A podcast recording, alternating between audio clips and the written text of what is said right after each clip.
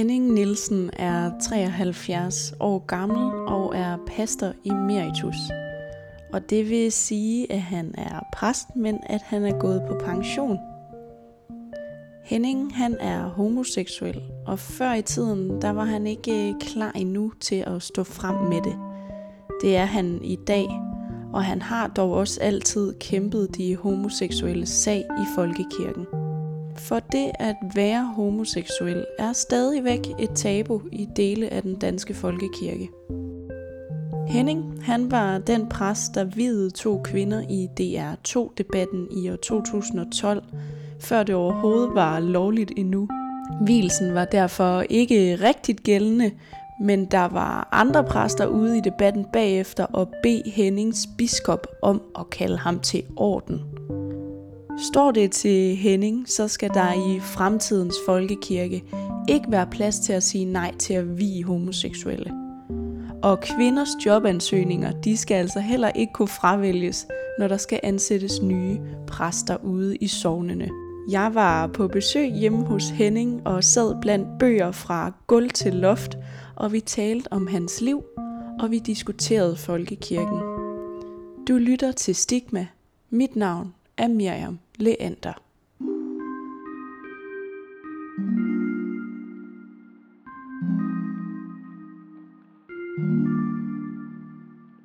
Men Henning, tusind tak, fordi jeg måtte komme på besøg herhjemme hos dig. Ja. Vil du starte med at fortælle lidt om dig selv? Ja. Men hvor gammel du er også. Ja, hvor gammel jeg er. Hvor ny jeg er. Jeg er født i 49, så jeg er fyldt 73. Det er samtidig, jeg glemmer, at jeg blev lidt halvgammel, men altså, det er jo lige meget, det er jo kun et udtryk for, at man måske har et rimeligt helbred som regel, ikke? Men ellers, jeg hedder Henning Nielsen, jeg er født på Nordfalster i sådan en meget sådan, ikke særlig velhavende familie. Min far var arbejdsmand på en møbelfabrik, og min mor var ansat ved DSB som noget, der hedder ledvogterske. Altså hun skulle simpelthen med håndkraft, når der var en klokke, der ude i haven ringede. Det var hen fra stationen,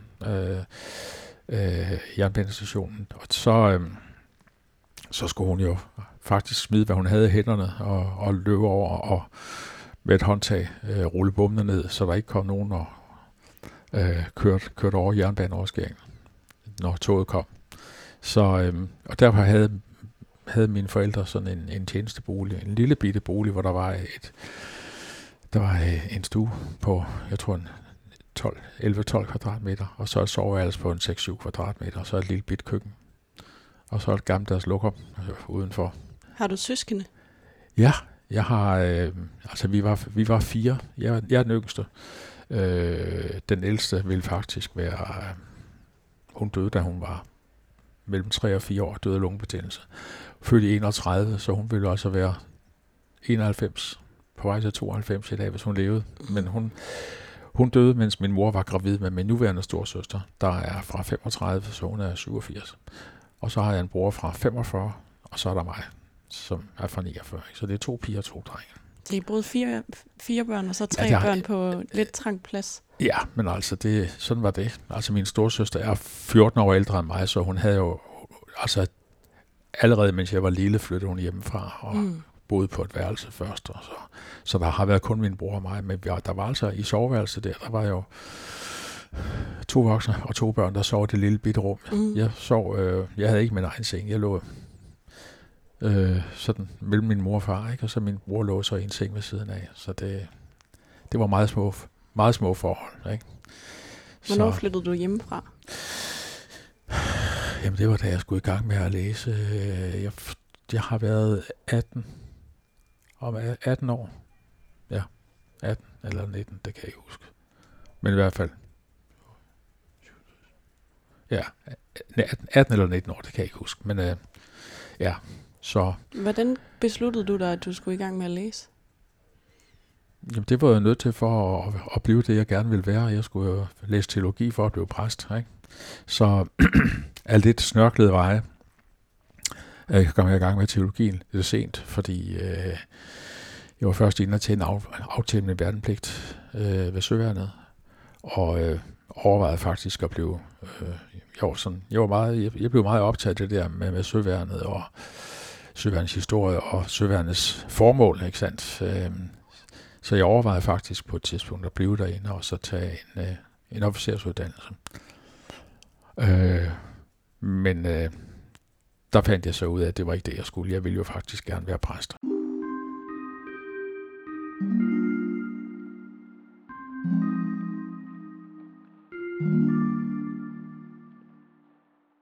Hvordan vidste du, at du ville være præst?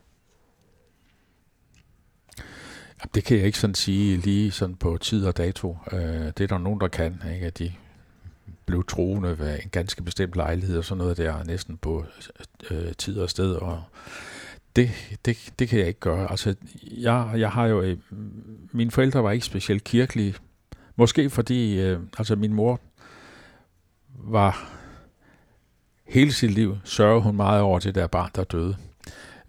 Og det vil sige, at min mor, det der med at gå i kirke, det var ikke min mor, og min far gik heller ikke i kirke. Så det var jo sådan... det var ikke naturligt på den måde, at jeg skulle læse teologi. Men jeg blev så FDF'er, og det blev jeg meget optaget af. Og når man var på sommerlejr, så I sang jo både sange og salmer og så videre, ikke? Og når vi havde vores lejrebål om aftenen, så det der med at sådan sidde og kigge ud over, det var ofte nede ved vandet, ikke sandt? Så vi sad der ved bålet og kiggede ud over vandet og sang aftensalmer og sådan noget. Det var, og hørte vi også nogle fortællinger, altså de der voksne ledere eller fører eller hvad det var, de hed. Jamen så sad jeg og tænkte, det kunne jeg godt tænke mig, når jeg blev voksen, at være sådan en, der fortalte om Gud og tro og så videre, ikke? Og så tænkte jeg, jamen, så skal man jo være præst, eller måske skolelærer. Dengang der var der mange lærere, der også var sådan stærkt eller meget troende. Det var jeg jo ikke på den måde, meget troende. Det kan jo ikke måles på den måde. Men jeg vil gerne læse, jeg vil gerne være præst, og derfor var der kun én måde, og jeg kunne blive det på, og det var at læse teologi på universitetet. Og derfor så forlod jeg Søværnet og begyndte at jeg gik på et studenterkursus for at få en studentereksamen, gammelsproglig studentereksamen, både med latin og græsk. Og begyndte så at læse på universitetet, da jeg blev student, da jeg var 25. Så jeg var sådan lidt ældre end mange af de andre, jeg læste sammen med. Og blev så kandidat, da jeg var 32-33. Så jeg var sådan, der var jeg allerede gift, og vi havde fået de første 2 børn, ikke? Det tredje barn var på vej, da jeg blev præst i 82. Og du har 4 børn? Jeg har 4 børn, ja. Mm. Det sidste, Frederik, han er så kommet noget senere end de andre. Jeg kan se, du har et dåbsbillede her ved siden af de 4 børn. Ja. Og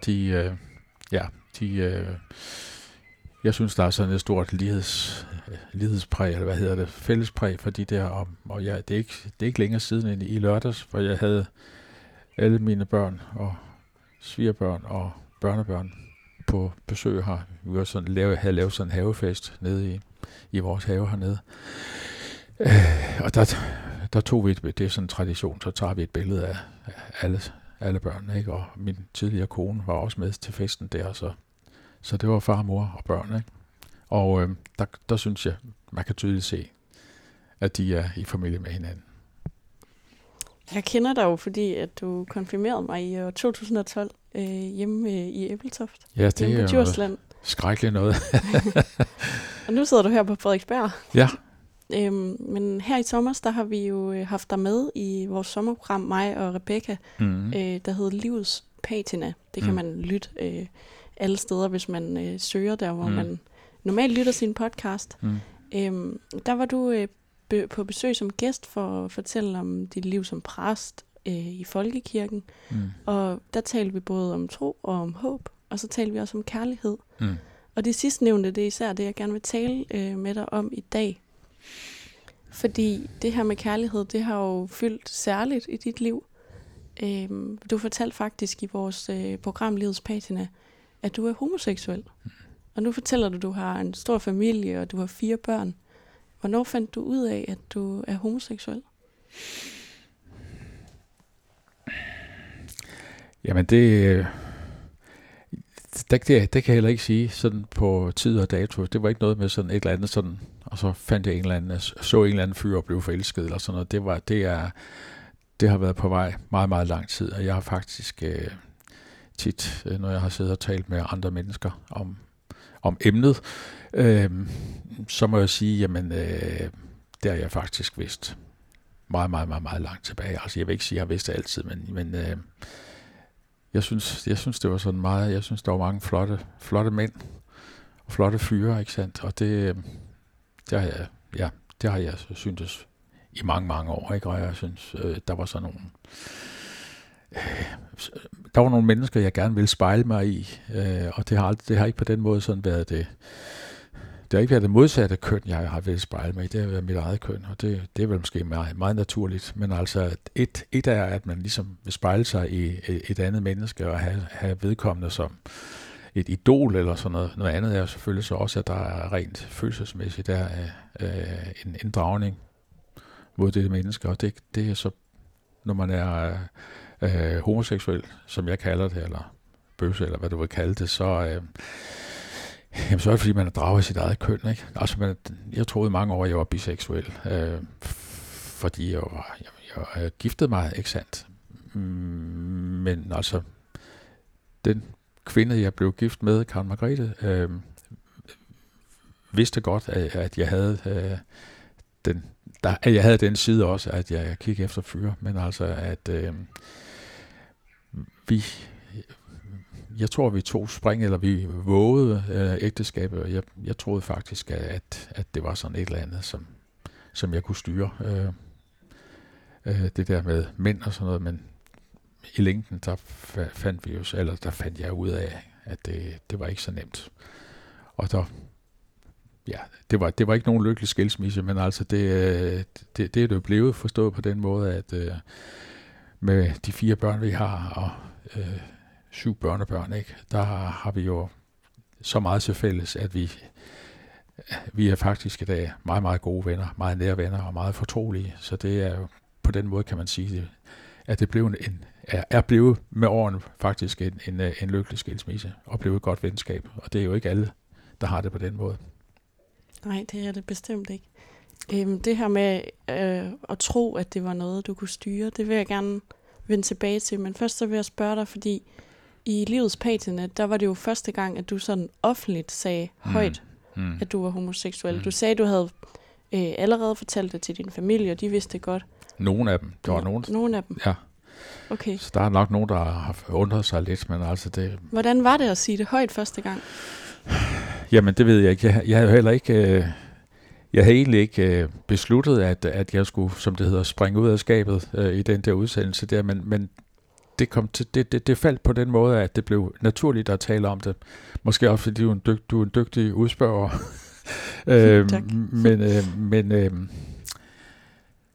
Altså, jeg har da i mange år følt, at det var sådan lidt mærkeligt, at folk ikke vidste alting om mig, men jeg har bagefter så tænkt, jamen vi ved jo ikke alting om hinanden, vel? Altså folk kan være kleptomaner og stjæle med arme og ben, ikke også, uden at man ved det, og man kan synes, det er nogle ganske udmærkede mennesker. Men måske ikke fordi jeg har gået, fordi det er noget, der har fyldt meget i mit liv, så har jeg følt i visse situationer, at det ville have været lidt nemmere, at folk vidste også om mit følelsesliv. Men så har jeg bagefter tænkt, jamen det kan da også være, at det måske var meget godt at have sådan en eller anden hemmelighed, eller hvad man skal kalde det. Men så, altså jeg havde det sådan, da jeg gik fra studiet i sommer, der havde jeg det sådan, at jeg faktisk ligesom følte, at der var sådan et eller andet... der var taget af mine skuldre. Altså, jeg følte mig faktisk som et frit menneske, da jeg gik fra det der. Det var en meget, meget mærkelig følelse, og jeg var faktisk meget glad. Og så tænkte jeg, okay, så slap katten ud af kassen der, ikke? Og så, ja, sådan var det. Og der er jo ikke nogen mennesker, der på den måde... Jeg føler ikke, der er nogen, der har vendt mig ryggen. Også fordi de måske... Altså mange sagde, jamen det har vi da vidst i mange år. Sådan.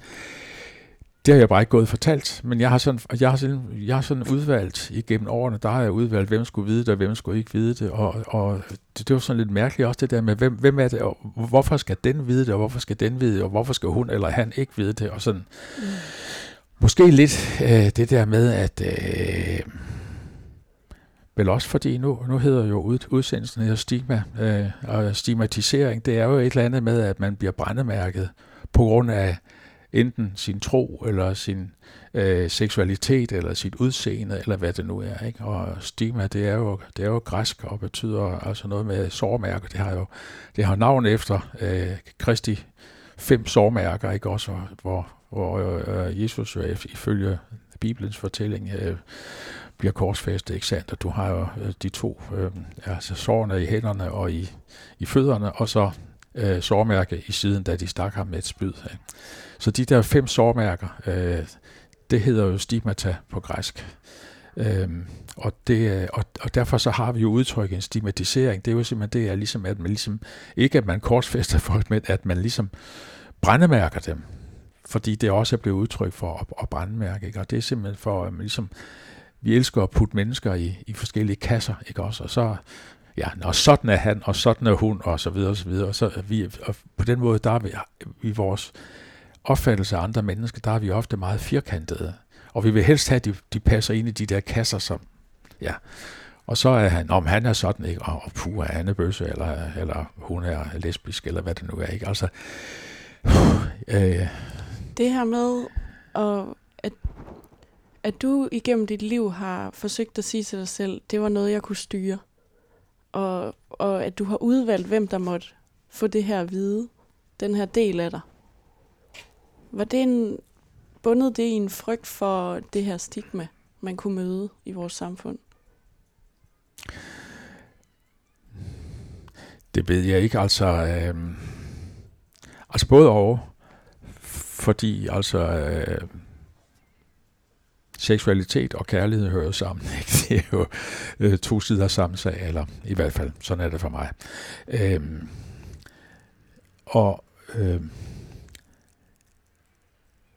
Det kan da godt være det der med, at man er vokset op i et lille samfund, hvor alle vidste alt om alle, sådan cirka. Der har man vel i sin opvækst fået den der fornemmelse af, at der er noget, som ikke kommer andre mennesker ved.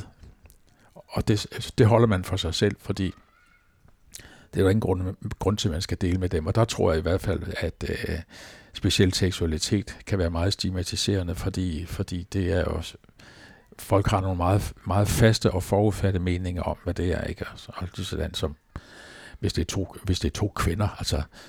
Hvordan, når de går i seng med hinanden, hvad gør de så? Og hvad gør 2 mænd, når de går i seng med hinanden? Og der er sådan meget, der er meget sådan, hvad skal man sige, der er meget krop og meget kød i det der, hvor jeg synes, at i lige så høj grad er det jo også noget rent følelsesmæssigt og noget, altså den der kærlighed og omsorg og hengivenhed og alle de der ting, som ligger også i kærlighed. Så det er jo ikke bare sådan noget med at det seksuelle. Det fylder jo faktisk for mange mennesker ikke særlig meget, har jeg fundet ud af.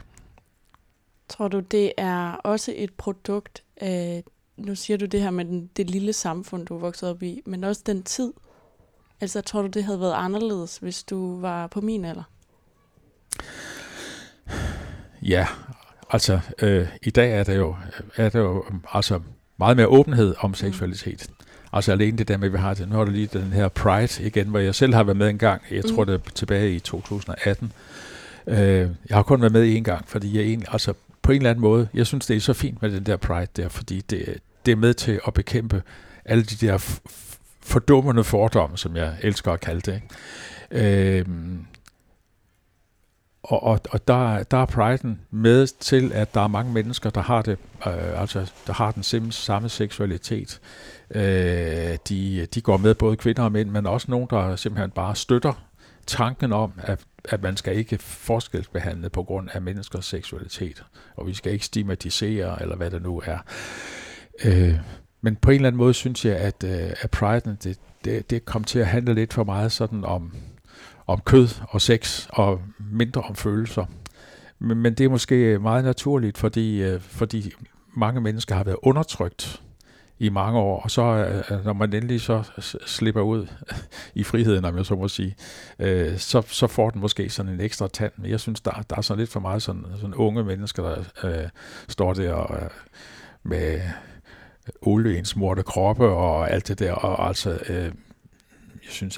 jeg synes på en eller anden måde, det kan være lidt for friskt, eller hvad skal man sige, og lidt for selv for mig, altså jeg synes, det kan være lidt provokerende, at man skal være frigjort på en så provokerende måde.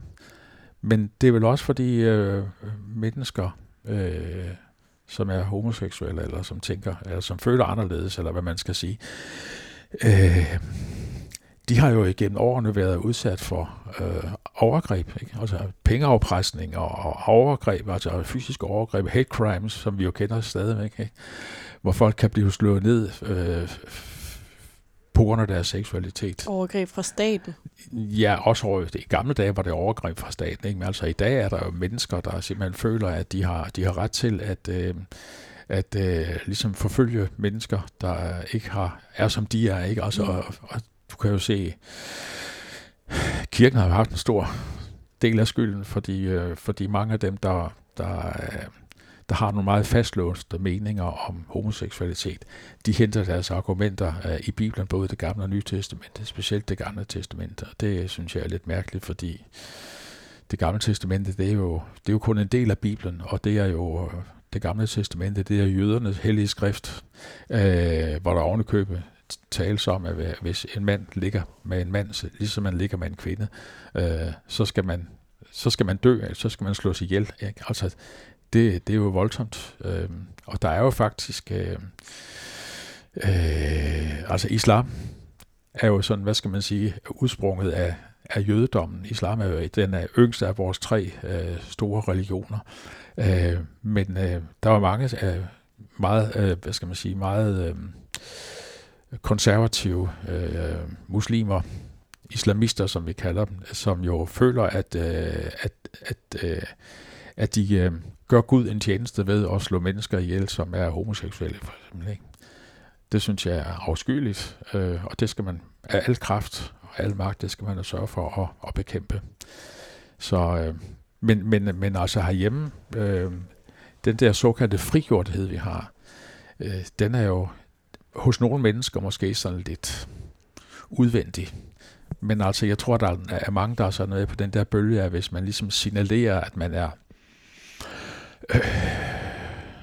er mere frisindet og så videre, ikke? Du kan jo gå igennem byen, for eksempel København, ikke? Du ser jo alle, altså... Københavns Domkirke, de der søjler, der er ved indgang til domkirken, de har jo de der regnbuefarver, ikke? Og alle store firmaer, altså Forsvarsministeriet, ikke? De havde jo på samme måde også sådan nogle, deres søjler der også, der havde de også, at de var også viklet ind i de der regnbuefarver, og de store banker og universiteterne og mange steder var det altså Dannebrog, der ikke var oppe i toppen, men det var regnbueflader, der var op i hele ugen op til den der Pride, som jo ovenikøbet begynder her på Frederiksberg, og så går ind til rådhuspladsen i København. Hvad synes du om det grundlæggende budskab i Priden, der er jo det her love is love, kærlighed er kærlighed? Ja, men altså, så længe det er godt, så er det udmærket for mig, men kærlighed kan jo også være, altså nogle mennesker bruger deres kærlighed til at undertrykke andre mennesker, ikke? Altså der er nogen, der misbruger, altså det er jo, altså mænd, der misbruger kvinder, og kvinder, der misbruger mænd, og voksne, der misbruger børn osv., altså det er selvfølgelig, det er jo ikke i orden, vel, men altså jeg mener, hvis det er, hvis man går ind i et forhold med åbne øjne, og er med på det, der sker, jamen så er det jo frie mennesker, frie voksne mennesker. Så må de sådan lidt, for min skyld, gøre, hvad det vil. Jeg synes bare, altså, så, det er jo ikke sådan, bare fordi man er homoseksuel, så er der ingen grænser. Altså, jeg har jo også grænser. Jeg kunne ikke drømme om at røre et barn, vel? Altså, det er for mig en ganske afskyelig tanke, og helt forfærdeligt. Men det er som om, man ligesom vil tillægge, man vil tillægge folk, der ikke sådan følger normen, altså det heteronormative, som det hedder, så er det som om, at det er, altså, fra gammel tid ligger der sådan lige en lille, sådan i baghovedet, at ja, men de er jo heller ikke helt normale, hvis de ikke er, som de fleste er, ikke? Og derfra at sige, at de er ikke helt normale, til at sige, at de er syge i hovedet, ikke? Der skal ikke lang tid til. Vi kender det fra Matador, ikke? hvor Ingeborg Skærn, hun siger til sin mand, at han er syg i hovedet. Eller han, først siger han jo, at hans søn Daniel er syg, fordi han er homoseksuel, ikke? Ja, så siger hun, det er dig, syg i hovedet, det er dig, der er syg i hovedet. Ja, ja. Det er jo en fantastisk replik. Ja. Og det siger jo lidt om holdningen til det, og man kan bare se, altså så sent som i 1980, jeg tror det var i 82 eller sådan noget, der blev homoseksualitet slettet af listen over sygdomme. Altså indtil 1982 var der altså simpelthen nogen, der opererede med, at homoseksualitet var en sygdom. Altså vi har også en pervers støder, ikke sandt? Det er jo ofte... Altså man sagde jo, folk, der var homoseksuelle, var jo perverse, ikke også? Og det var... Ja, det er en del mærkeligt at tænke på i dag. Og på den måde, der er vi jo kommet meget, meget længere, ikke? Og vi har jo en lov, der simpelthen siger, at du må ikke diskriminere på grund af, eller på basis af køn, seksualitet, religion osv. osv. Ikke? Så på den måde kan man sige, at vi alle sammen er beskyttet for vores... på grund af vores tro og seksuelle orientering og køn og så videre, ikke? Men jeg tror alligevel, der er mange, der siger, ja, der skal også være en grænse.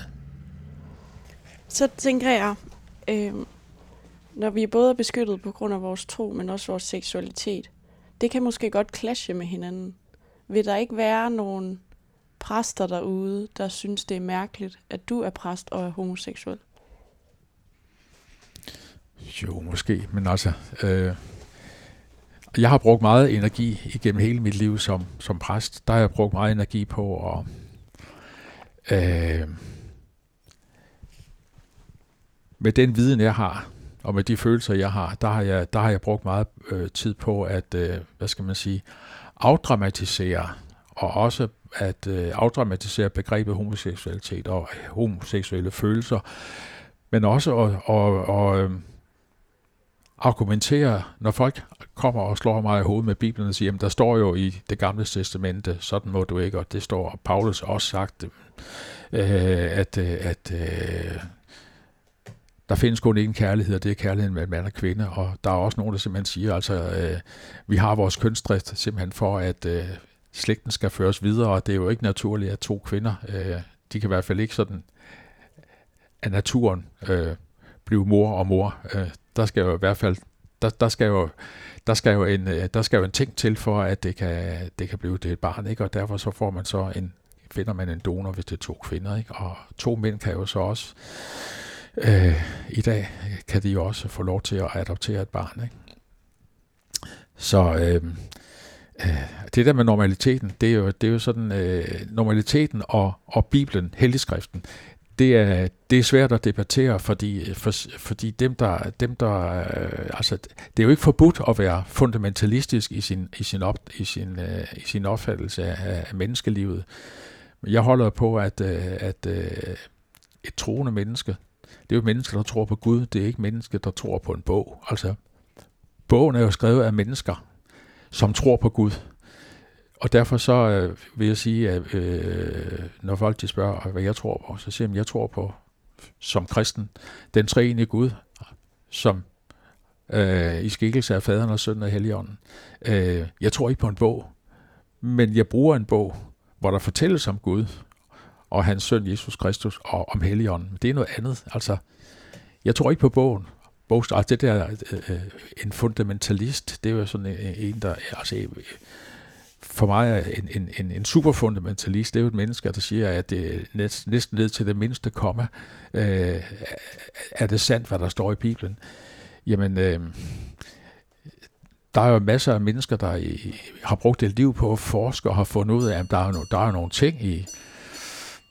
nogle ting i Bibelen, som som jo ikke altså, kan opfattes rent bogstaveligt, men det skal man tolke, og det er derfor, jeg siger, at jeg tror ikke på en bog, jeg tror på Gud, fordi det er jo noget, der hele tiden bliver afklaret, og der er måden, man taler om tro på i dag, er anderledes end for 100 år siden, eller for 200 år siden, ikke?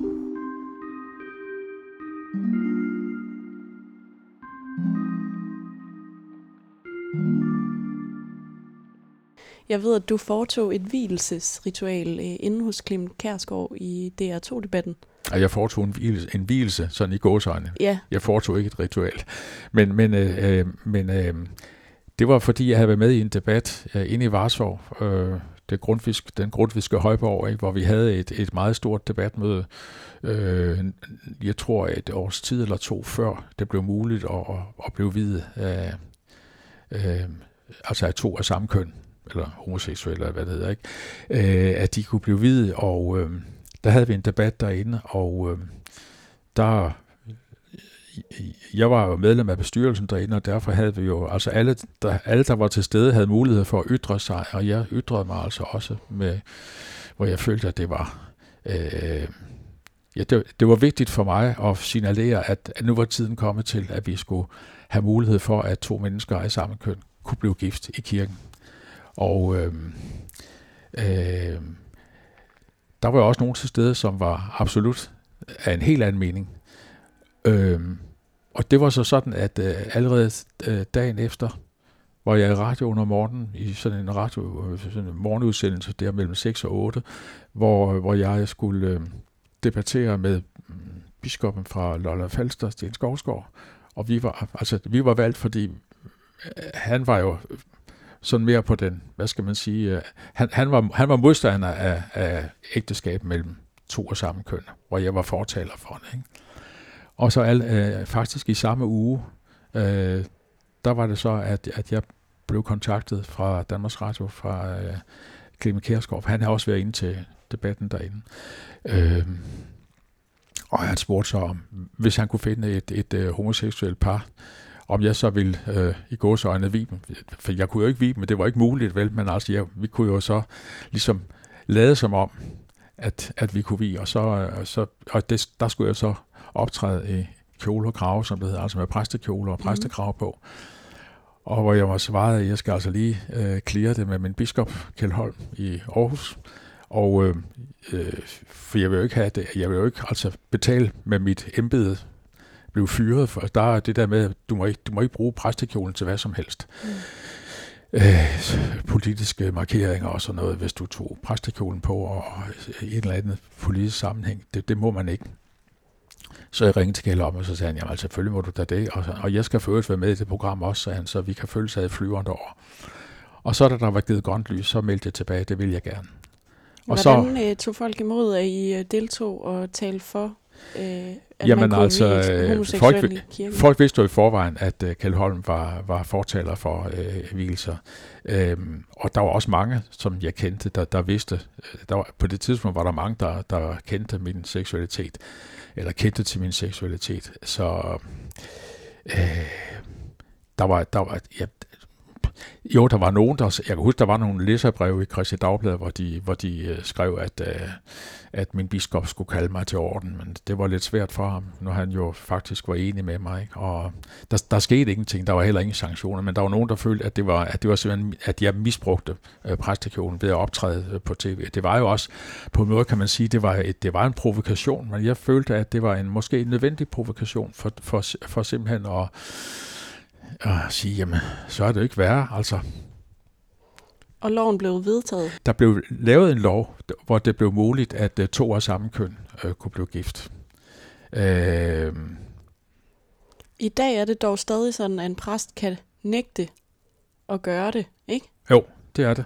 Altså, sådan er det jo med kirken, at vi vil jo gerne prøve at være rummelige, som det hedder. Folkekirken er jo meget rummelig, men altså, man kan også være så rummelig. Altså, man siger, der skal være højt til loftet og vidt til væggene, men der kan være så langt, så taget falder ned i hovedet på os, ikke? Altså, jeg synes, der må være en grænse for, hvor rummelig man skal være. Deler det her folkekirken op?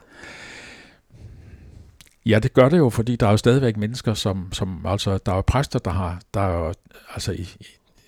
i loven om den sidste lov om vielse, der står der jo, at præster, som af samvittighedsgrunde ikke vil vie, at de er fritaget for det, ikke? På samme måde som, da vi fik en ægteskabslov for nøjagtigt 100 år siden, 1922, der fik vi en ægteskabslov, hvor fraskilte fik ret til at blive gift i kirken indtil 1922, havde præster ret til at nægte og vie fraskilte. Og så fik vi så i 1922 en ægteskabslov, hvor heteroseksuelle, der var fraskilt, kunne blive gift i kirken. Men så blev der altså en undtagelsesparagraf af præster, som af samvittighedsgrunde ikke vil vie fraskilte, at de kunne blive fritaget. Og den lov gælder stadigvæk. Selvom vi har fået den der meget liberale lov, hvor to af samme køn kan blive gift, men det er præsterne så fritaget for. Men det er jo stadigvæk sådan også, at præster, der ikke vil vie fraskilte, fordi der står et eller andet sted i Det Nye Testamente, at den, der gifter sig med en fraskilt, bedriver hår, så får de lov til at være fritaget for det. Det synes jeg er lidt mærkeligt 100 år efter, ikke? Fordi altså måske mere end halvdelen af dem, der bliver gift i dag, de har været gift før. Hvad mener du om, at der er de her fritagelsesmuligheder for nogle præster i folkekirken? Jamen altså det... Jeg har jo skrevet om det i forskellige sammenhænge, og jeg har også talt om det. Og jeg mener faktisk, at, vi må være kommet så langt omkring det med vielser af fraskilte.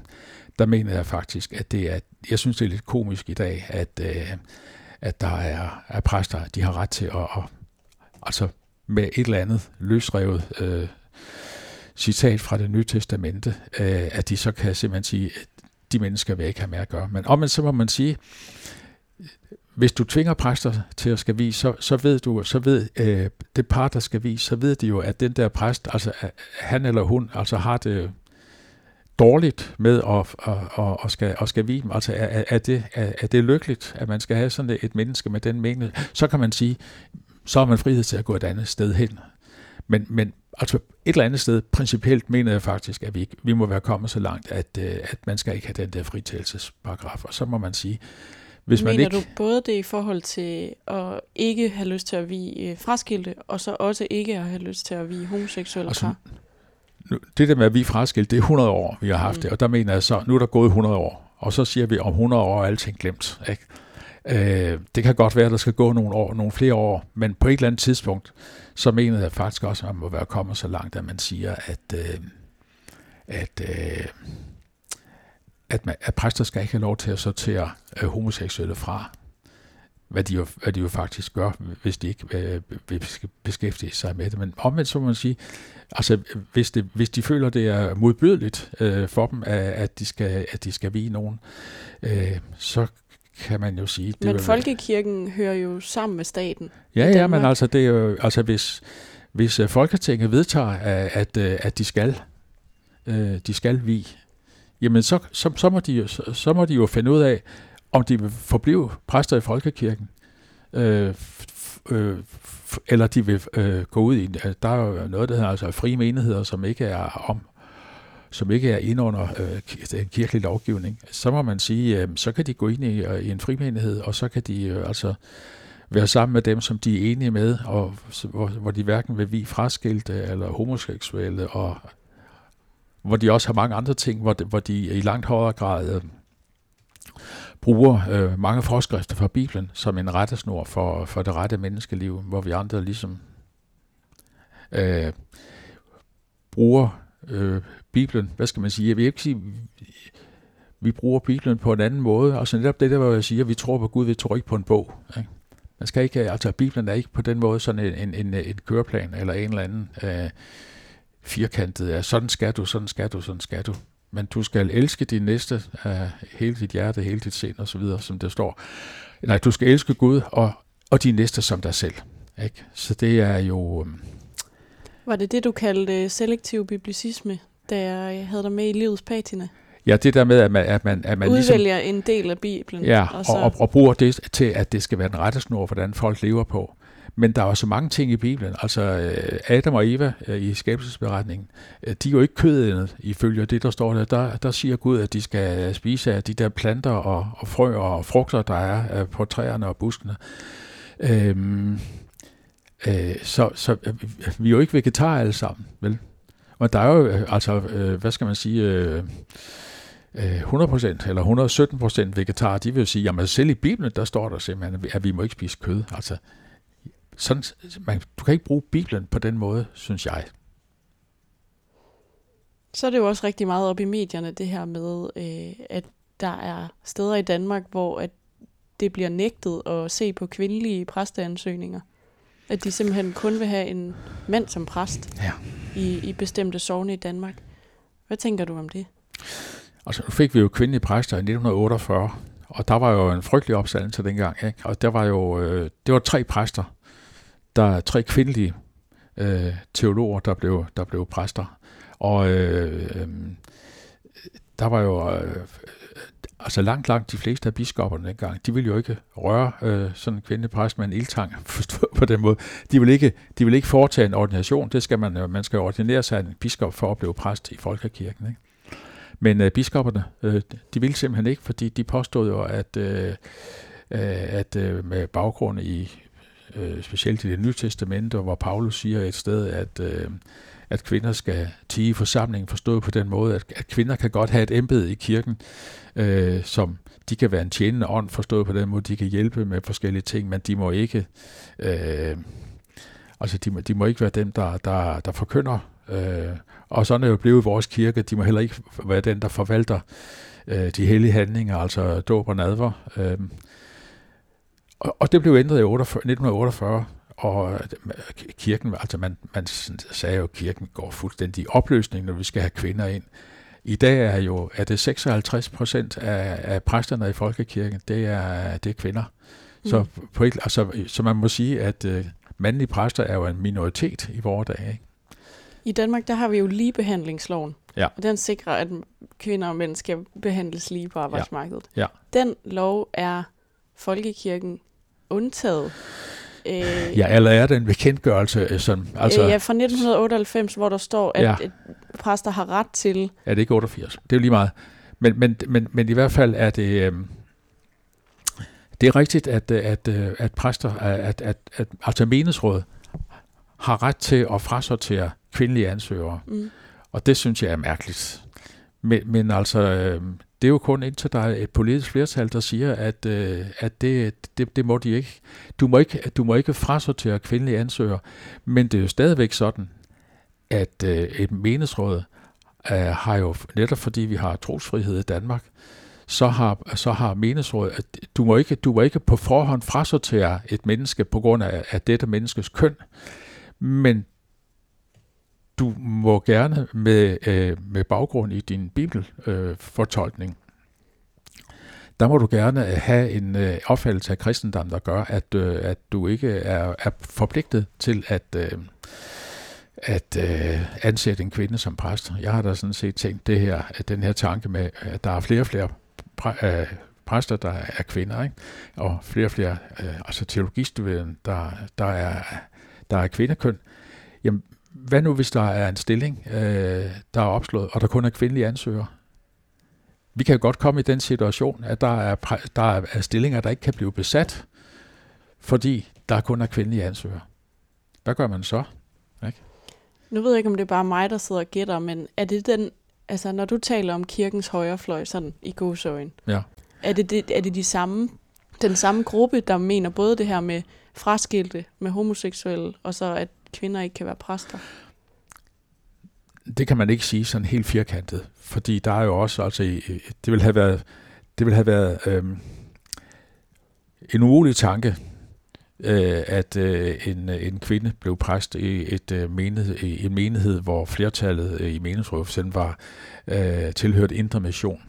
Det ville have været utænkeligt for 50 år siden, og endnu mere for 100 år siden, da vi, eller i hvert fald fra dengang, da kvinder fik mulighed for at blive præster i 1948, det er jo så Ja, det er jo faktisk snart 75 år siden, ikke? Der er jo mange, der har bevæget sig. Altså, der er jo mange missionsfolk i dag, altså missionsfolk, dem jeg kalder for intermission, som jo er ligesom også er blevet mere åbne over for både over for kvindelige præster, er blevet åbne over for fraskilte, måske også fordi nogle af dem selv oplever at blive skilt, ikke? Og at der også er piger i interventionske familier, der ønsker at blive præst, og så finder man, og på samme måde vil man jo måske også opleve, altså inden for interventionen i dag, er der jo også nogen, der accepterer, at der er seksuelle minoriteter, eller hvad man skal kalde dem i dag, ikke? Som godt kan være med i interventionen. Så man må sige, det er ikke sådan entydigt, at bare fordi man er tilhører intervention, så er man imod homoseksuelle, man er imod kvindelige præster, og man er imod fraskilte osv. Men der er jo sådan det, jeg kalder sådan den hårde kerne, som bruger Bibelen til hvad skal man sige, rettesnor eller leveregel. Og hvis de ligesom har deres holdninger fra nogle bestemte skriftsteder, jamen så er det måske sammenfaldende sådan, at der er nogle af dem, der både er mod homoseksuelle, imod vielser af fraskilt, imod kvindelige præster.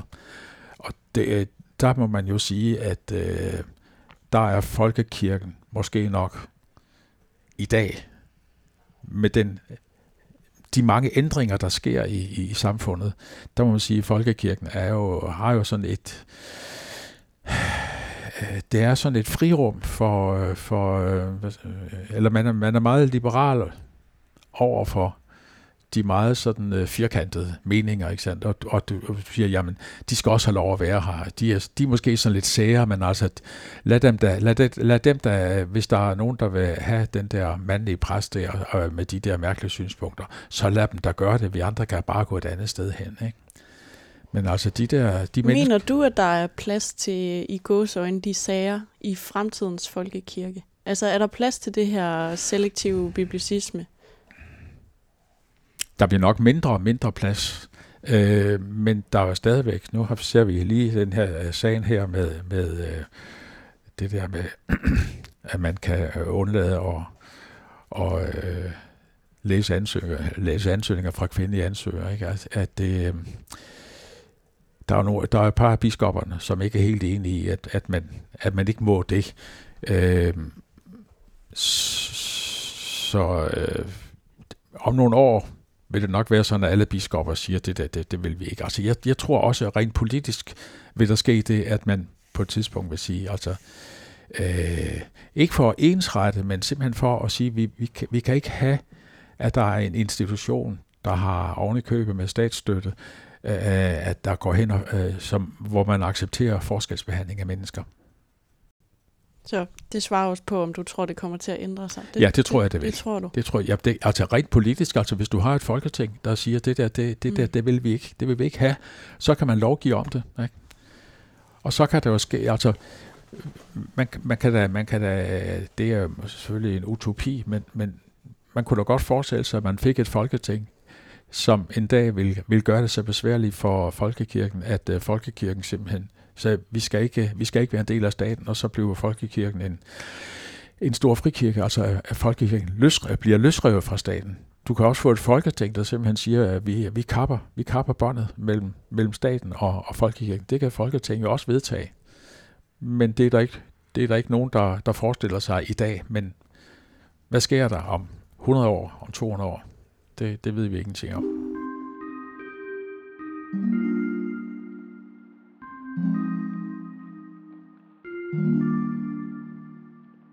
Er det min generation og den kultur, vi bringer med os, der også kommer til at påvirke det politiske i forhold til folkekirke og stat? Der har jo altid været unge mennesker, som har tænkt rebelske tanker, ikke? Og det gjorde der også. Altså, tænk på tilbage i 68-opgøret, ikke? Hvor vi havde hele det der ungdomsoprør, som det hed. Og så rent politisk var det jo sådan temmelig venstreorienteret, ikke? Men det var jo altså et opgør med professorvældet på universiteterne, og man skulle have en mere et friere forhold for de studerende på de højere læreranstalter og så videre og så videre, men det var også det der med at man vil løsne nogle bånd i samfundet, ikke? Altså du vil der var sådan en stor uvilje mod autoriteter i bredere forstand, ikke? Vi så det også det der med at man begynder at sige du til lærerne, det ville have for mig været en utænkelig tanke, da jeg gik i skole i fra 1956, da jeg kom i første klasse, at vi gik hen til lærerne og sagde, du Peter Hansen, eller du Peter, eller sådan et eller andet. Så har man fået et par flade øretæver, ikke?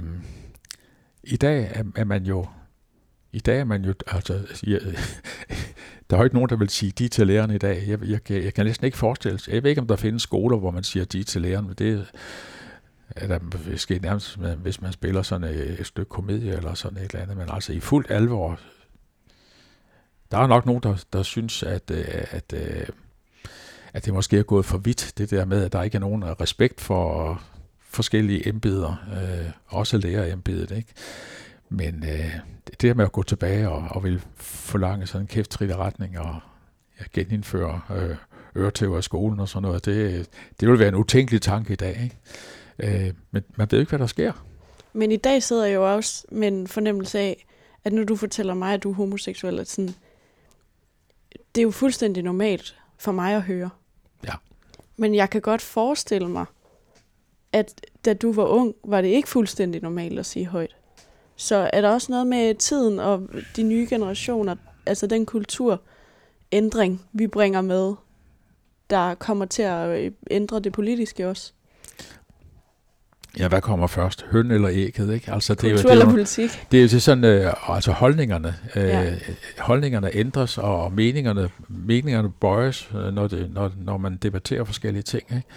Og det gør jo, at man måske, hvis man har nogle meget bastante opfattelser af forskellige, lidt firkantede opfattelser af forskellige ting, hvis man så indgår i en diskussion. Jeg kan da sådan se, når jeg er sammen med mine børn, ikke? Der er jo nogle ting, hvor de simpelthen, hvor jeg kan høre langt væk, de synes, jeg er håbløs gammeldags, ikke? Men jeg kan da også sige, at det er jo sundt indimellem at få justeret sine meninger, og sådan er det alle sammen. Vi bliver alle sammen udviklet, eller ja, det er sagt afviklet. Altså der er mange af mine holdninger, der ændrer sig meget, ikke også? Og det er jo både politisk og religiøst og så videre, ikke, hvor man må sige, jamen der er der ting, som når man tænker nærmere over det, så det må jeg lige tænke over en ekstra gang, hvis jeg skal fortsætte med at mene sådan, ikke? Og på den måde, jeg synes det er så vigtigt, at vi i det frie samfund vi har, at vi har de der meningsudvekslinger, og vi har mulighed for at påvirke hinanden, ikke? Det er også derfor vi har jo altså ordet debat, ikke? Det er jo det samme, det der med, at det er jo noget med at meninger brydes, og det er også det, at man folk, der er gode til at argumentere, de kan jo meget ofte få ændret nogle holdninger, medmindre folk er utrolig firkantede, ikke?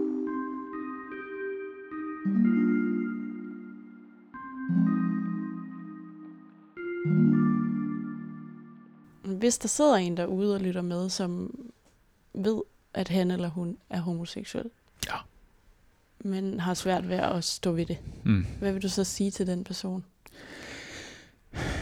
Jamen, så vil jeg da sige til vedkommende, hvis vedkommende ikke ønsker at dele det med andre mennesker, så er det jo ens ret at gøre det. Men jeg vil sige, at så er det ikke værre. Spring dog ud. Altså, jeg synes, det giver en frihed.